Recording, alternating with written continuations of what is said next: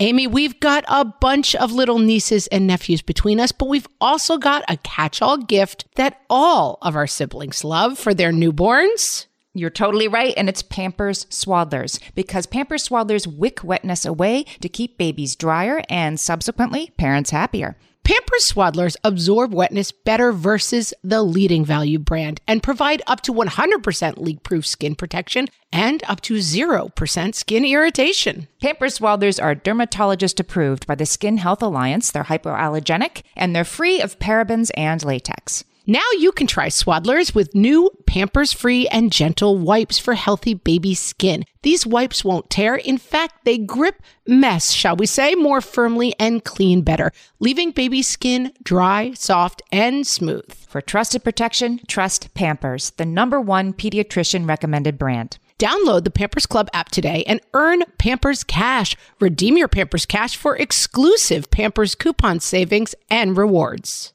Only redeemable via Pampers Club. Pampers Cash has no cash value. I am a little challenged when I'm doing a puzzle. What fresh hell? Laughing in the face of motherhood. We're hands off, we don't care. With Margaret Ables and Amy Wilson. Check yourself before you wreck yourself. A podcast that solves today's parenting dilemmas so you don't have to. I often would goof on my own mother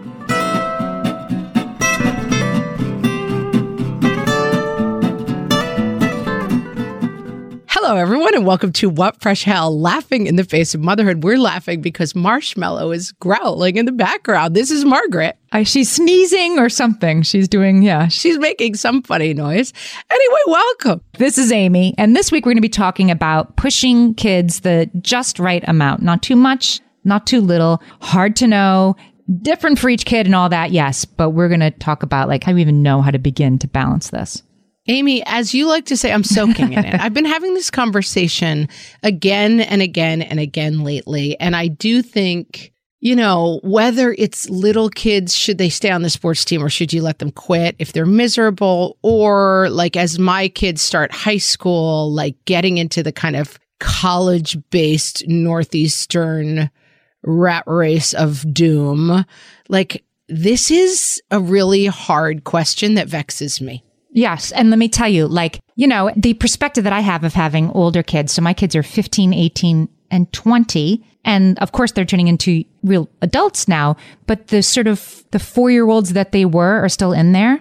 You know what I'm saying? Like, I still see them when I look at them. Oh, did you just say a mouthful? Absolutely. The 10 day olds are still in there. And the approaches that they need and the pushes and pulls and hands off and hands on that they need are not only vastly different for each kid, but the good news is they're not that different when they're 18 that they were when they were four, if that makes sense.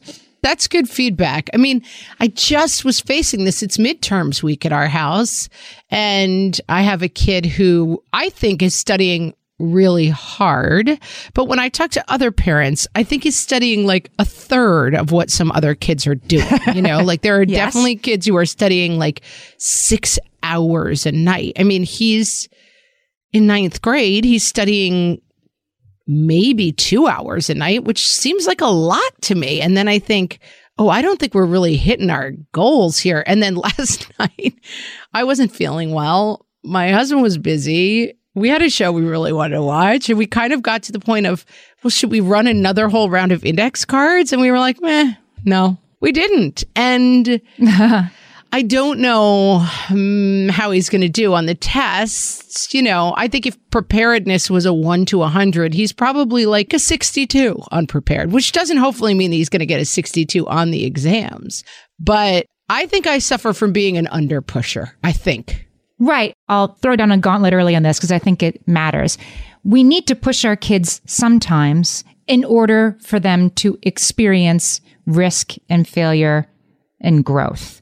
Whether it's, yes, you do, like you're ready to take advanced math or you're ready to jump off the dock even though you're a little scared, right? Like that's where growth occurs. But it doesn't mean that more, faster, higher, one more round of flashcards is always the right answer. Like I'm thinking like for this kid, pushing your kid is getting an A what the goal is, right? Or making this kid feel successful. It's hard sometimes to know even what the goal is. No, getting an A is what a goal is. I think maybe that's part of my problem is that like I'm like I guess getting an A is the goal. What else would it be? I, I don't know. I don't want to get any deeper than that. It must be getting an A, right? But I guess maybe I don't care enough if he gets an A, and I also don't want to like do flashcards about the Peloponnesian War for 10 hours. And this kid probably needs more help than some. So, you know, if I felt he was up in his room learning Peloponnesian War facts and I could just quiz him once an hour.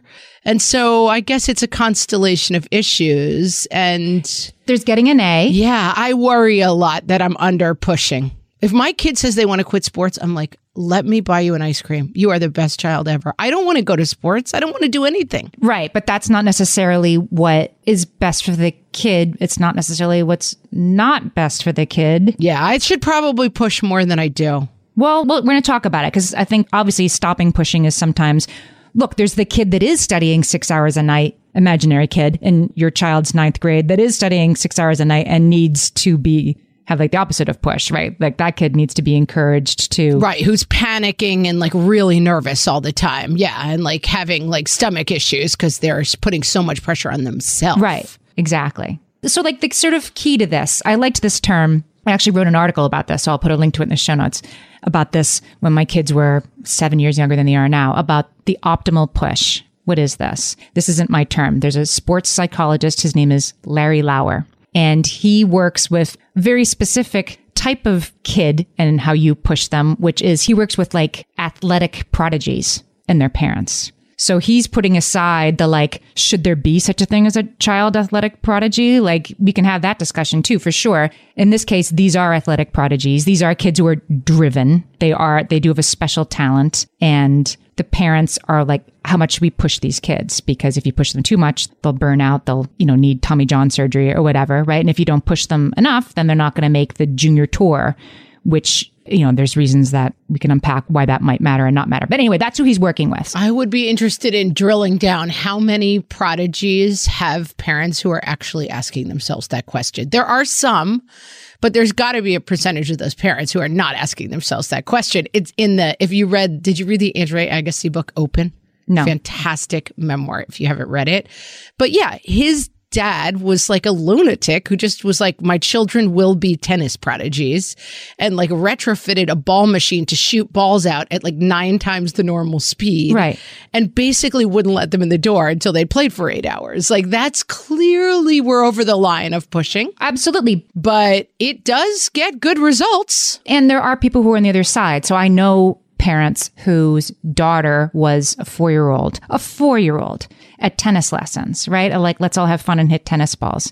And every coach, teacher, person walking by were like, whoa, whoa, whoa, whoa, whoa. Look at her. Look at that. Look like this kid, this kid, this kid. Right. Like it was not right. And she was certainly, and she had the motivation. That's the very important thing here. Like this is a kid that was super motivated to be good at tennis. And ever since she was in preschool, everybody who encountered is like, your child is remarkably good at tennis. Like it definitely was visited upon them a little bit.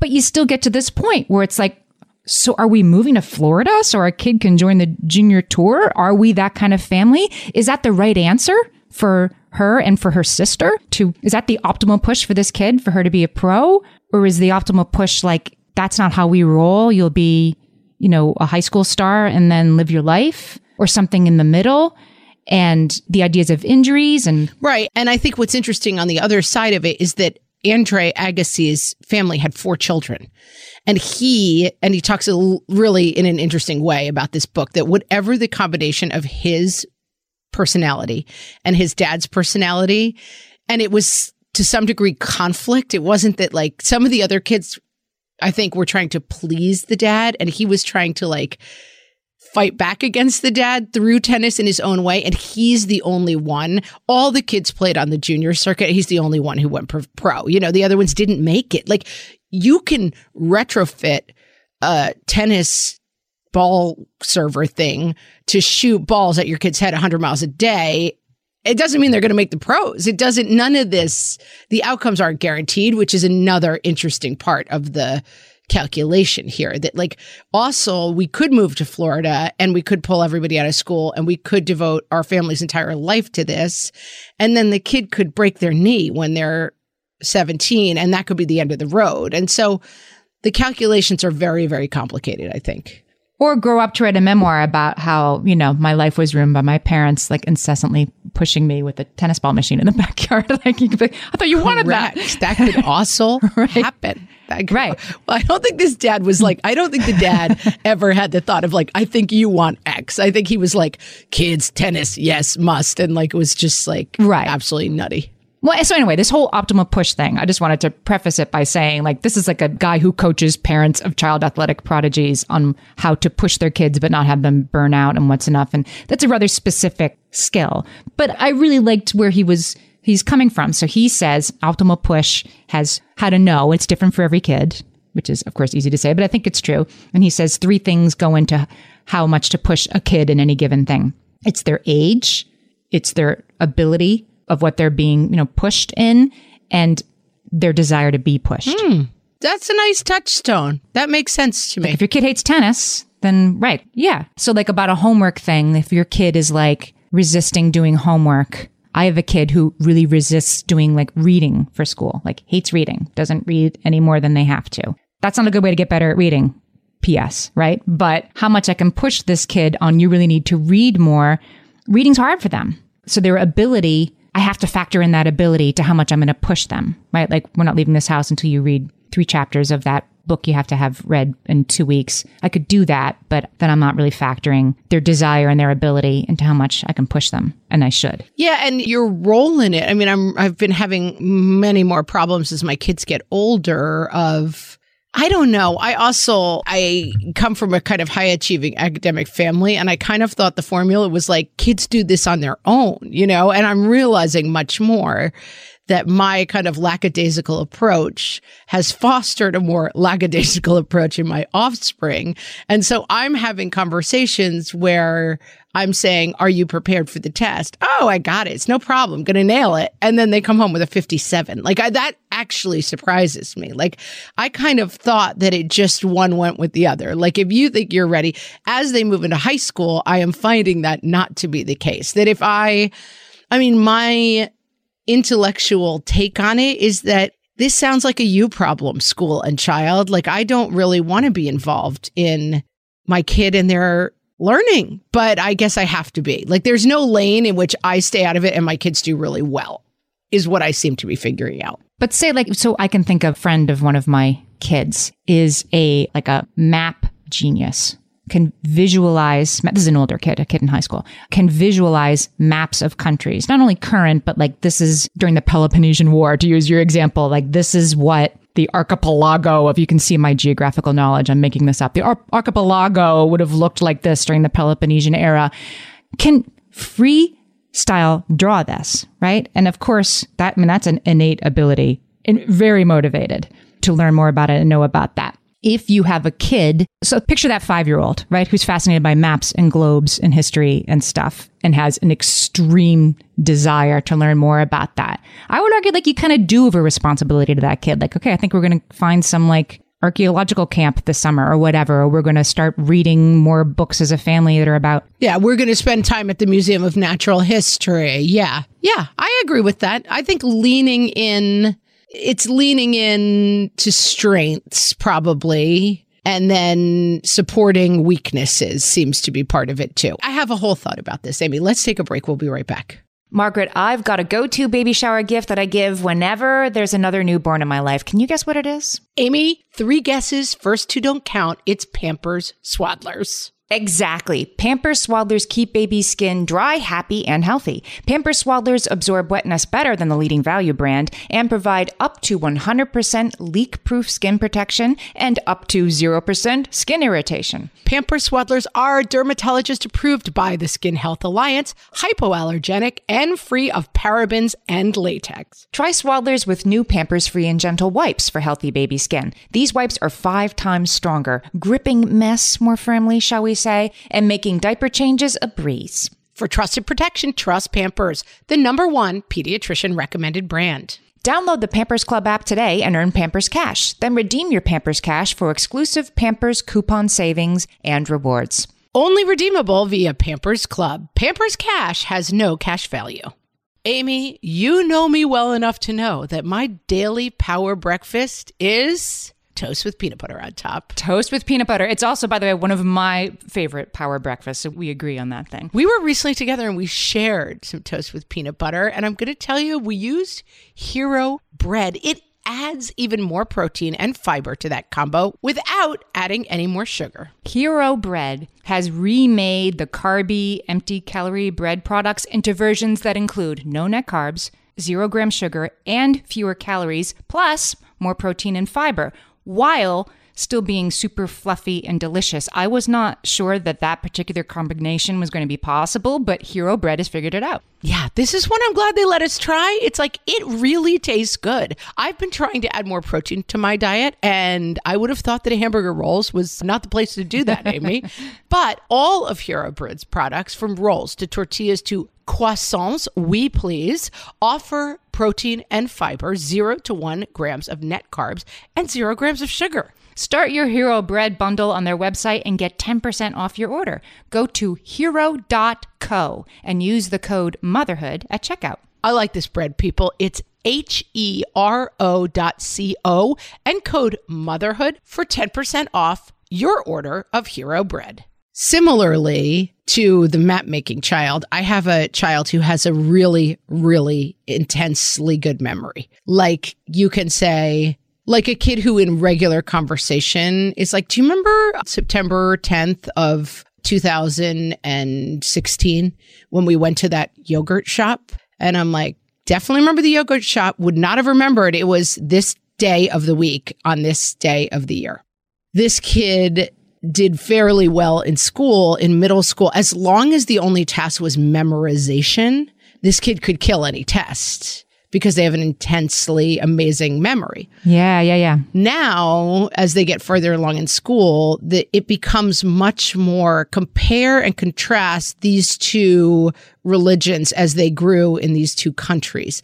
It's a very different question than tell me the eight principles of this religion.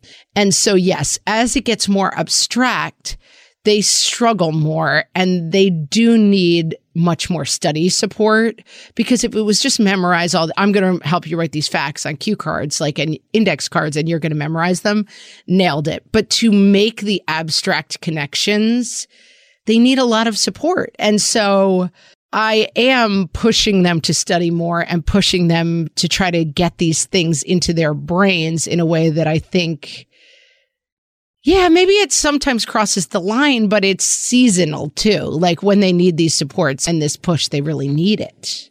I mean, does it cross the line, right? It does it cross the line if your kid is coming to you saying, Can you please help me study for this? Then I think then, you know, you're not pushing them and providing structure this is the other thing that Larry Lauer says about the optimal push that a parent of a tennis prodigy or a, you know, a ninth grader studying for a history test or whatever should provide structure, but not too much, which again is like, I know that's like a non answer, but it's true. Yes. It's true, right? Like this is abstract. It seems to me like this abstract stuff. Okay, we're going to put it on index cards, which brings it back to the realm of the concrete and memorizable. That's structure, but you're not like tying your kid to the piano bench until they can play for at least without making a mistake. Like that's the line. That's too far. That's too much structure. I think one important part of this, as we're talking about it, it's just striking me, is that understanding.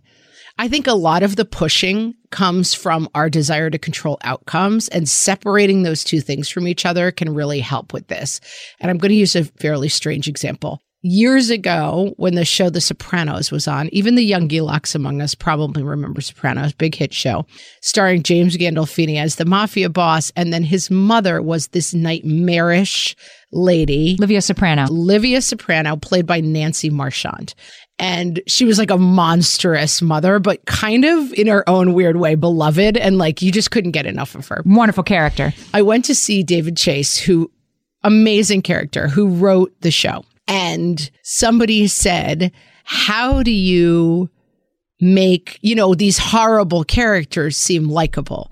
And he's like, well, we rewrote and rewrote and rewrote. And, you know, he was saying he was exploring his own relationship with his mother. And many times he took it too dark. And the other writers would be like, whoa, whoa, whoa, that no. And didn't need to hear that. But that, yeah, like, no, no, no, but, but let us out of the room, please.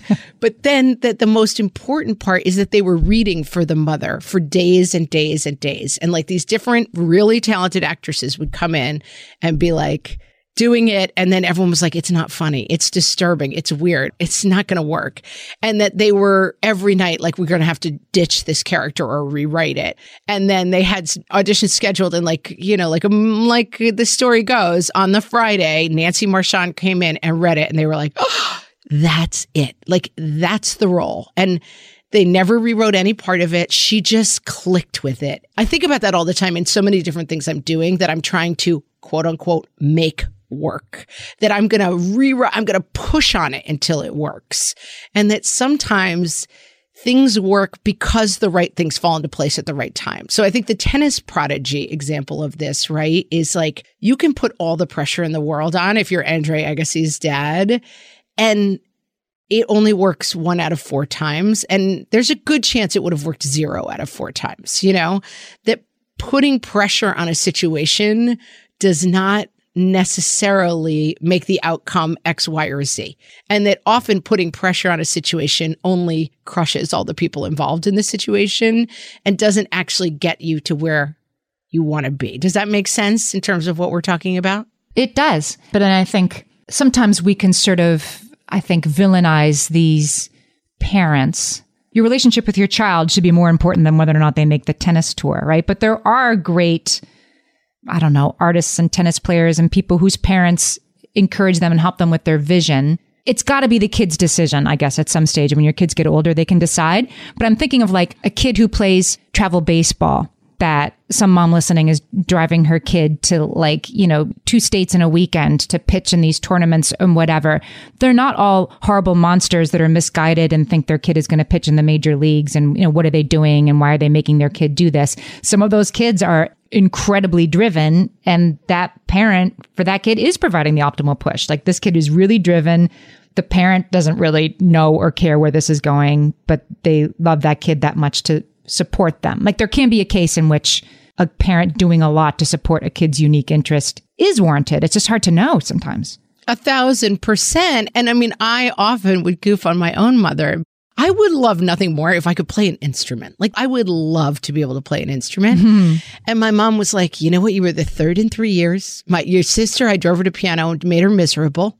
And your brother, I, you know, got around town with the stupid trumpet and you know, it was miserable. Nobody everybody hated it, and I just didn't have the energy to do it with you anymore." And I'm like, "I get it." And then I find myself having these conversations with my kids a lot. We were recently, we went overseas for the first time ever, and I had studied French pretty seriously. I learned French as a kid. And then in the six months before I took my kids to France, I started listening to podcasts in French and doing, you know, the apps and stuff and refreshing my French. So fun. And it was really fun to be speaking in French to a bunch of strangers and making conversation. And my kids were kind of wowed by it. And I was really, really glad to have that skill. And it's because my mom really pushed me to learn that language as a kid, probably with a lot of annoying opposition from me as I think about it. And so as I joke about, like, I would love to play an instrument right now, like, she was like, I couldn't put it on the list.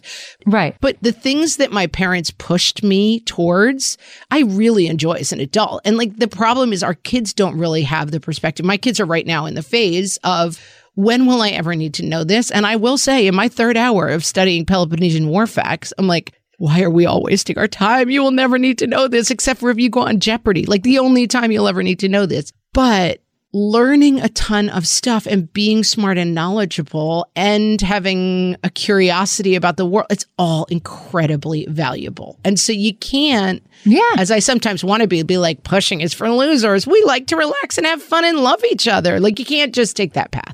That episode we did a month or two ago, I'll put the link in the show notes. Is this supposed to be more fun about like why things aren't fun? We got into a whole discussion then that really was eye opening for me that fun can be skiing, right? Which you have to learn how to ski and fun can be, and skiing is terrifying and then it's fun. Fun can be the feeling of flow is being deeply involved in something that is just the right challenging for you, training for a marathon and then running a marathon.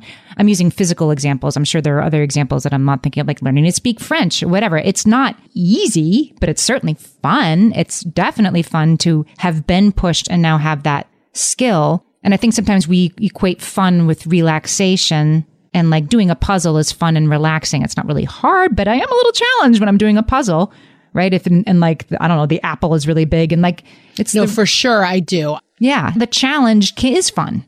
I think I come down too much on the side of like nobody can tell me what to do, including me. You know, like, ugh, sports. Who wants it? Studying for losers. Like, I definitely come down a little too much on the side of like we're not hung up on learning and growing. We're cool, you know? And I think that I was thinking about this midterm exam thing and my other kid who's struggling a little bit in school that I probably do need to dial in a little bit more on, you know? And I was, it was funny. I was having a conversation with one of my kids the other day who is now in trouble for missing this is another whole like new school thing that we didn't used to have. It's kind of all on the computer. So if you're missing assignments, you get like a zero on it. It's on your chart and you're as the parent you're supposed to check this thing and see if the kids have zeros and i never check it i mean i don't know how to log on to it and someone at pickup one day was like oh you just get it on your phone i'm like i, I don't want to log on it's a, that's again this seems like a problem for my kid like you're old enough to keep track of your assignments but he has not been. And I probably let too much slack in that rope. And I was talking to him about it because then it becomes very angsty and tearful, like, ah, I've screwed everything up and how could I? And I'm a bad person, a bad student, and whatever else I am. And we were chatting about it in a calm moment the other night. And he said, It's interesting. I just, I really kind of let it go. I really, you know, would say to myself at night, ah, it's only one assignment. But then I started doing it every week. And then I started doing it a couple times a week. And now I'm missing all of these assignments and I'm way far behind. And I thought, well, that's a good life lesson to learn too, right? That like, sure, you can miss yeah. one assignment, you can't miss 10. Seems like a good age to learn it, but it does involve the reason that it gets triggered is because the teacher emails me to say, you know, this kid is failing my class because they actually haven't turned an assignment in in three weeks. Yeah. And I guess good thing, but then you were supposed to use this whole platform that, you know, maybe, yeah, that's complicated. And it's a good lesson for the kid. And I kind of agree. I mean, listening to it, I'm like, yeah, you need your kid to learn that before they're in college or whatever, that they need to keep track of their assignments. But it depends on the kid, right? There are kids I love talking about this. There are kids from whom that is all they need to start keeping track of their assignments. This will never happen again. To change it up. Yep, it's a new day. By the way, spoiler alert, not this kid. we'll be having this conversation again. Right. And it doesn't make them a bad kid. It maybe is a kid who needs more push, or in this case, like scaffolding. And you can figure out what the scaffolding is. And as they get older, where I'm at now is like, okay, the scaffolding is now here, but you've got to do repairs to the scaffolding as they need a- occurrence. You're going to be the one fixing the scaffolding because I'm not going to know what's happening. I need to be more removed from this. It's it never and stops I also being hard. think but reflecting that, and it's I'm thinking about it, and it's very helpful that like the push, it needs to be consistent pressure, the push, I think, because it can't be like, we're hands off. We don't care. What? You're failing three classes? This is unacceptable. Right. Now we need to bear down. That a little bit of push all the time is better than like totally random pushing, you know, that it's a little bit of like, how are you doing? Let's check this thing. And my compromise has been you check it every night and tell me what's missing. Cause he's not lying, this kid. He's just sort of like, it's not that bad. I, am sure it's done. It's close enough. And then he's going and getting on screens. And so the new system is you check it. And while I'm sitting here, I'm not looking at it. I'm not getting involved. While you look at it and you tell me if it's done for tomorrow. And then you could get on screens. Cause he's not going to lie to me, I don't think, and say it's done when it's not. Cause then he knows, like he knows enough to know that then the hammer would really come down but he needs now a like checkout of homework time pass from either myself or his dad before he can play screens. So if I see him on screens, I'm like, who checked you out? And it just means like, are the assignments that are due done? And that's like a little bit of scaffolding and help every night as opposed to like, you're doing great, right? Yeah, I'm doing great. And then panic once every three months when the emails inevitably come in that say, spoiler alert, he's not doing that great. I think that sounds like a great plan. All right, we'll take a break. We'll be right back.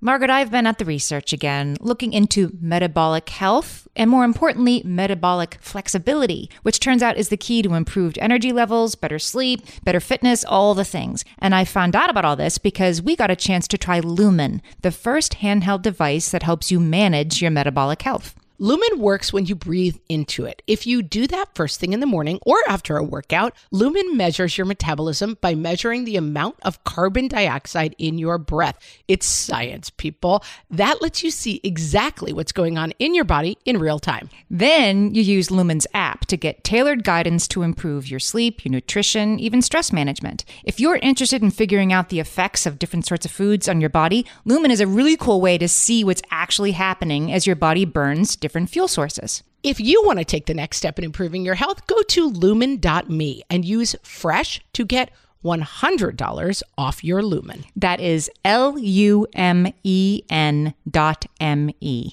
Lumen.me and use the code FRESH at checkout for $100 off. Thank you, Lumen, for sponsoring this episode.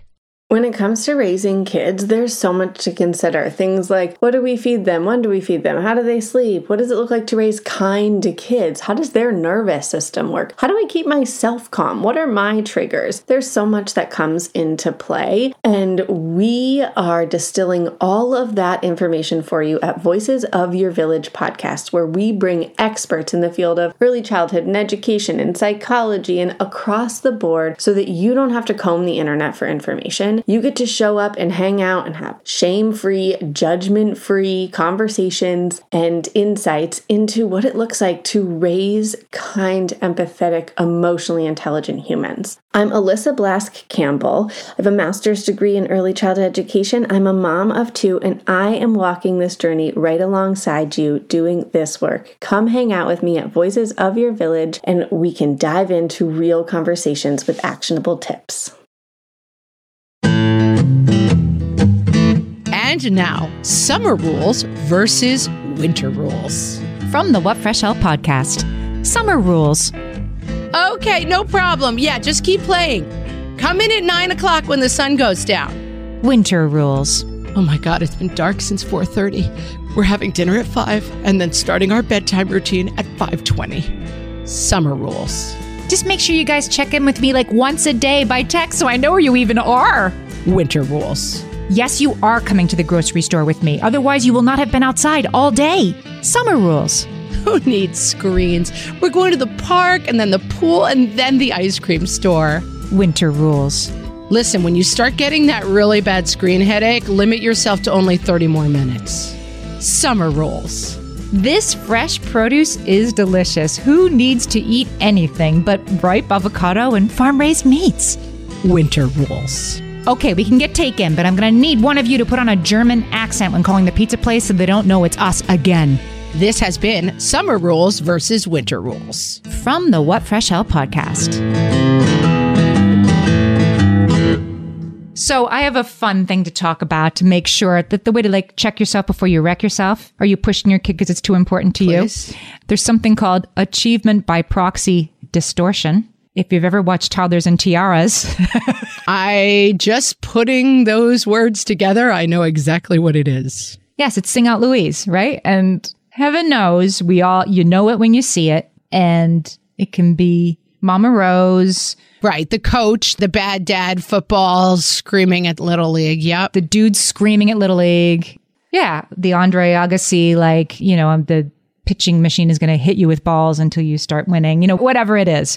We know that, that it's being driven by, there's two kinds of achievement by proxy distortion while we're talking about it. There's benign. Okay. Benign achievement by proxy distortion, that's what we're going for, and malignant. is when our pride and satisfaction is achieved when we're supporting our kids' development and abilities. Will I be a little bit too excited seeing This is everybody. right? Seeing my kid in the spring musical, like, you know, she's in the chorus, she's a freshman, she's gonna be in the chorus. Like, will I be like super psyched and watching her the whole time and think she was secretly the best one? Yes, of course. Of course I will. That's because she's me. Well, and this is something that you push back on rightfully a lot, which is that like the thing of like, my kid got into this college and we're so excited, or like my kid made the travel team, hooray, that people tend to be like, oh, look at that mom, like bragging to about their the- kid, right. This is our job 25 hours a day. and so, like, I'm going to be proud of my kid when they achieve something, and I'm going to show off my kid doing something that is important to me. And it doesn't mean that I'm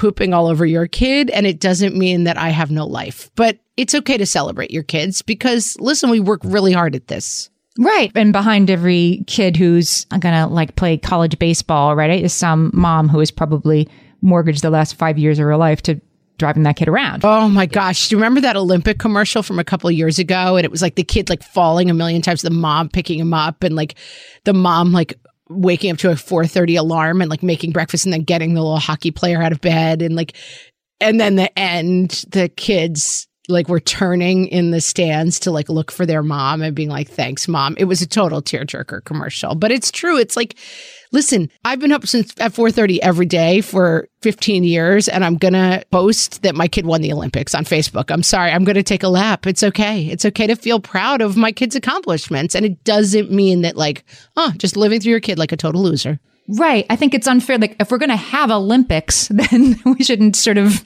make every one of those parents into like some monster who only thought of themselves, right? They're helping their kid. That's an optimal push right there, at least hopefully, most of the time. That kid is happy. But the thing that makes it benign, to quote experts here, in benign achievement by proxy distortion, the parents are aware of the child's limitations. And if the child becomes disinterested, injured, or heaven forbid exploited, I'm using their words here, then of course the kid stops. very hard. It is a slippery slope. I don't love the slippery slope in general because I feel like it's a kind of an argument that ruins a lot of things. But I do think that, like with anything, what is that called? Like a loss leader and like good sunken cost fallacy, that it can be hard to get out of something once you're into it. And I have, even for the crazy screaming dad at Little League, like I do have some compassion for it. There is sunken cost fallacy is the idea that like you have put so much into this that you can't give up now. And I think that can happen, you know, and I think for some people that means like their kid wants to quit football in high school when you've gotten up at 4:30 every morning and you have never gotten your olympic moment and you want that kid to get a scholarship and they want to give up that's really hard and i think it can also just be like you're a very academically oriented family and your kid decides they want to like be a baker and that that's not what your idea of success looks like. And it's not because you're a jerk. It's because you have sunken a lot of time and effort onto a path and it is hard to give up on that. And so i think it's fair to feel both ways. I have the perfect example in my own life, which was my daughter was doing ballet and we live in New York City. So she had access to like, you know, real ballet. Like some kids get to be in the Nutcracker at Lincoln Center and stuff. She never did that. We did like the sort of less pressured one, but it was still pretty pressured. And she was going two days a week, then three days a week. And she was very good. And she was sort of saying like, well, I don't know. I don't I don't know if I really, I don't really want to do it five and six days a week. And that's what's next. And I kept saying like, but you can't, like, you're so good. You can't quit. Like it's, I loved seeing her up there. I loved seeing her perform. She loved performing, but she was getting to the point where like, I can never hang out with my friends at Starbucks after school because I have to go to ballet all the time. Then anyway, my kid got sick. She got sick from COVID and she was sick for a long time and she just lost a lot of ground. And the ballet people weren't like, she may not come back. But my daughter was very like, I'm done. I've lost too much ground. I know they're being nice saying I can come back. I can't. Like my leg won't be as high as the other girls now. And like, it's too late. I can't return. And it's okay, mom. Like, and like, I'm ready to move on anyway. I'm sorry I had to end this way, but I'm okay with it. She was okay with it long before I was. And I think it was a sunken cost fallacy. And it was also like, but you're so pretty up on stage and I love watching you.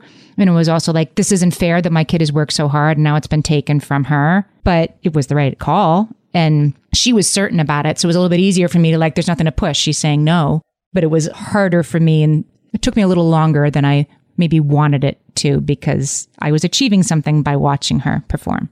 And also, your kid is a child. Like, and so there may be times, I have a kid right now who's in band and absolutely hating it. And I keep saying, you can get out of band when you come to me with another activity that you want to do. You can't do nothing. Can't do nothing. And that hasn't happened yet. And there's a lot of misery around band. And also, I don't know that I would want a 12 or 13 year old in charge of a life outcome decision. So, you know, you have to be thoughtful about like, okay, you have been playing piano at a semi professional level since you were 10. You're an incredible pianist. I don't know that I'm going to let you quit when you're 12. I might say you have to keep this up until you're 16 when I feel you're more able to make this decision because I can definitely see a kid looking back and saying, hey, I really had something going. And then yes. why did you let me quit when I'm 12? I definitely have both with my parents. Why did you push me on this dopey thing? And why in the world did you let me quit playing an instrument, especially when I was, you know, trying to act and stuff? I was like, oh my God, if I could have played guitar, I could have been a contender. But, you know, it, again, like, there's no saying, you know, I was not going to be Taylor Swift if my parents had just kept me in guitar lessons. There were some other factors going awry there that were keeping me from being Taylor Swift. But there's no, like many, unfortunately, parenting topics, there's no really, really simple answers here. But I do think the idea of saying, why do I want to do this? Why does my kid want to do this? Are those two things aligned? Yep. Is sunken cost fallacy playing a role? And if so, is it playing an appropriate role? Because let's be honest, it might be. I mean, if you have relocated to, you know, Canada so your kid can be a professional ice hockey player and 3 days in they're like I'm bored of this. I mean, that may not be the way you're going. You may be like we're giving this at least a year before we make that decision. And then I think also be aware if you're more of a me where you're under pushing because I think in this conversation it's been clearer to me that I think because we've talked about this too. Sometimes we're like, well, I was parented this way. I feel, you know, well, there was a lot of pushing and there was a lot of achievement in my family. And I kind of define myself as like, I'm not playing that dumb capitalist game, you know, like I am the rebel. And that I think maybe I enforce that too much on my kids. Like, let's just chill. We're cool. And that there may be realms where academically and with sports or activities that they need more push than I'm giving them. Especially, let me say, like joy. Yeah, joyful activities. The pandemic kind of let us off the hook with a lot of this stuff. And like, I think I never went back. And I think it would be a good idea for me to sit down with my kids and say, Hey, we're spending a lot of time at home on screens. Like, are there some more activities we could pursue that would be really fun and that would be fun to know as you get older? Right, and which bring you like joy and, and meaning and which your kids are motivated by. It's hard when they're like, nothing, I don't know. When you know they're not living up to their potential, it's one thing. When they're doing their very best and like, I don't want to do ballet anymore, then you have to look in the mirror about the achievement by proxy distortion and be like, okay, I guess it's your life. okay. And you just put your Sat Swan Lake costume on in the closet quietly and cry. yes, exactly. We could have done it. We could have done it. Friends, we want you to do something for us. We want you to check out all of the offerings that we have at adlistmedia.com. Tons of podcasts with mom audiences that we love and we want you to subscribe. Go to adlistmedia.com and subscribe to all the podcasts you see featured. There are so many good ones and you will recognize so many of the creators who have been guests on our show and we'd love you to check it out. That's right. They've been guests and we're like, you know what? Would you like to be part of Adalist Media? Yeah. And they say yes. It's exciting. Exactly. Exactly.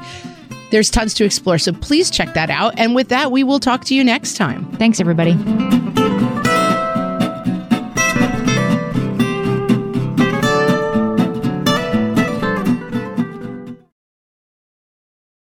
Well, hey there, busy mama. Are you looking for ways to make your life easier, your home less chaotic, and at the same time add more joy to your life? My name is Deanna Yates, and I'm the host of Wanna Be Clutter Free, a podcast all about letting go of the stuff we don't need in our lives so that we can focus on what truly matters. Don't worry, I'm not going to tell you to throw it all away or make you feel guilty about keeping something you love, no matter how many other people don't quite understand it. But I will give you practical and, more importantly, actionable advice so that you can make progress right away. And you won't just hear it from me, there are amazing guests too. It's like having your bestie in your pocket telling you it's okay to let go of the things that are not serving you and your family in a totally non judgmental way. So join me over on the podcast where we can work on progress over perfection for those of us that want to be clutter free. No one told us the truth about parenthood. Why? This is the podcast everyone needed before they had kids because now that those little ones are here, whew, there is a lot to unpack. I'm Rachel Shepardota, and I am your host for the podcast No One Told Us, where we tell the truth about parenting and let you in on all the stuff you really should have known about before having kids. I am the founder of Hey Sleepy Baby, but this podcast is so much more than sleep. We'll be diving into all the topics that you really care about and need to know while you do your best job raising those adorable, tiny humans. Our goal is to just make you feel less alone and less overwhelmed. There are so many things that no one tells us before becoming a parent, and I think that we should really pull back the curtain on becoming a first time or second time mom or dad to share the good, the bad, and the ugly. We'll have a little education, a little fun, and a whole lot of heart that goes into each and every episode. So join me and our amazing guests each week to hear us talk about what no one told us.